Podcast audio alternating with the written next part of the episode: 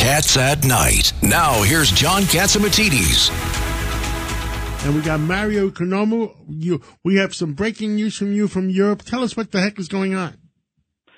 Yeah, well, I'll start with uh, Germany, first of all. They are preparing through their central bank to uh, perhaps, if there is going to be blackouts in the country due to the energy crisis, uh, capital controls, which basically means they're going to start controlling, in the worst-case scenario, how much money people can take out of the bank, out of A T Ms, Uh, in order to be able to pay for goods and services. The reason being that they're going to give priority to these uh, to cash and to payments, to uh, uh, transporters of energy, to industry, um, and that is actually pretty shocking that a country the size of Germany and a, a central bank in a country like Germany is actually discussing introducing capital controls.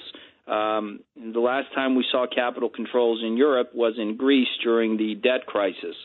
So this is actually a very, very uh, large development if, in fact, it does materialize. What is the actual shortfall they have in terms of, uh, I guess, oil for the winter? I know they've been st- they've been stocking up. Yeah, so right now the reserves across Europe are at roughly ninety percent. But just like here in America in the Northeast where the cold's starting to settle in, the same thing is happening in Europe. The ninety percent reserves they have really can carry them for anything from six to eight weeks depending on how much they draw down. For example, in Belgium, they've told people to start, and uh, the average shower time in Belgium for people apparently is nine minutes, and they've told people to start making it five minutes so that they can save the four minutes, uh, the four extra minutes of hot water. Um, a lot of these types of incentives are being introduced across Europe. And now with the digital electric meters, uh, power companies actually have the ability not only to track what you're consuming, but to also control what you're consuming. So um, the reserves are at ninety percent. We're seeing natural gas prices Uh, rather low, but I suspect once the reserves start being depleted and the European Union goes out into the markets to start buying natural gas once again, uh, the price will start to go back up, and the megawatt hour, uh, the, the price of the megawatt hour of electricity will also start to go back up.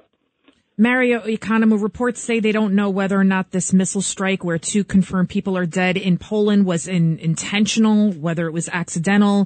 What what are you hearing? I know that it hit about, what, fifteen miles from the Ukrainian border? Yeah, okay, so here's what I'm going to do, and I'm glad you asked me. I'm going to blitz through in the next two minutes uh, what I think is happening, uh, and then you can ask me any questions you have. I'm surprised that nobody today on the program has touched on what has been going on with the G twenty in Bali. The G twenty in Bali, uh, Bali is five hours ahead of Moscow time.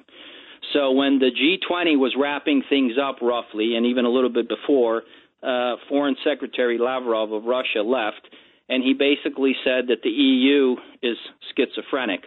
They're unable to decide if they really want to discuss peace or if they want to continue to arm Ukraine, because at the G twenty, the uh, Europeans and the Americans decided that they are going to engage in another round of money and weapons to Ukraine.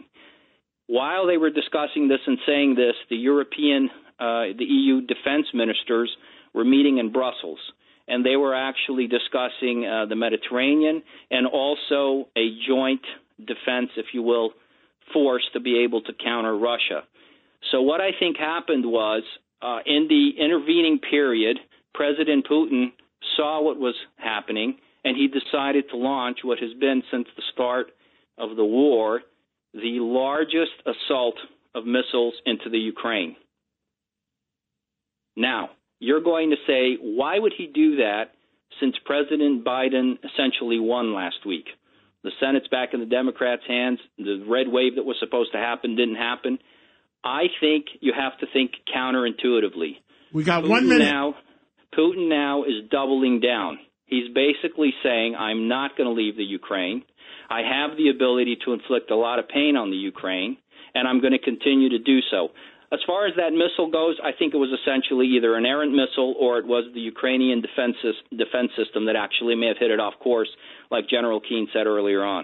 Uh, but I don't think that Putin is going to back down now. I think he's going to actually double down. Oh, boy. Oh, thank you so much, uh, Mario. Thank you for the update for all the American people. And uh, stay safe, and we'll catch up with you soon. Enjoy your evening. Thank you. It's Cats at Night on the Red Apple Podcast Network.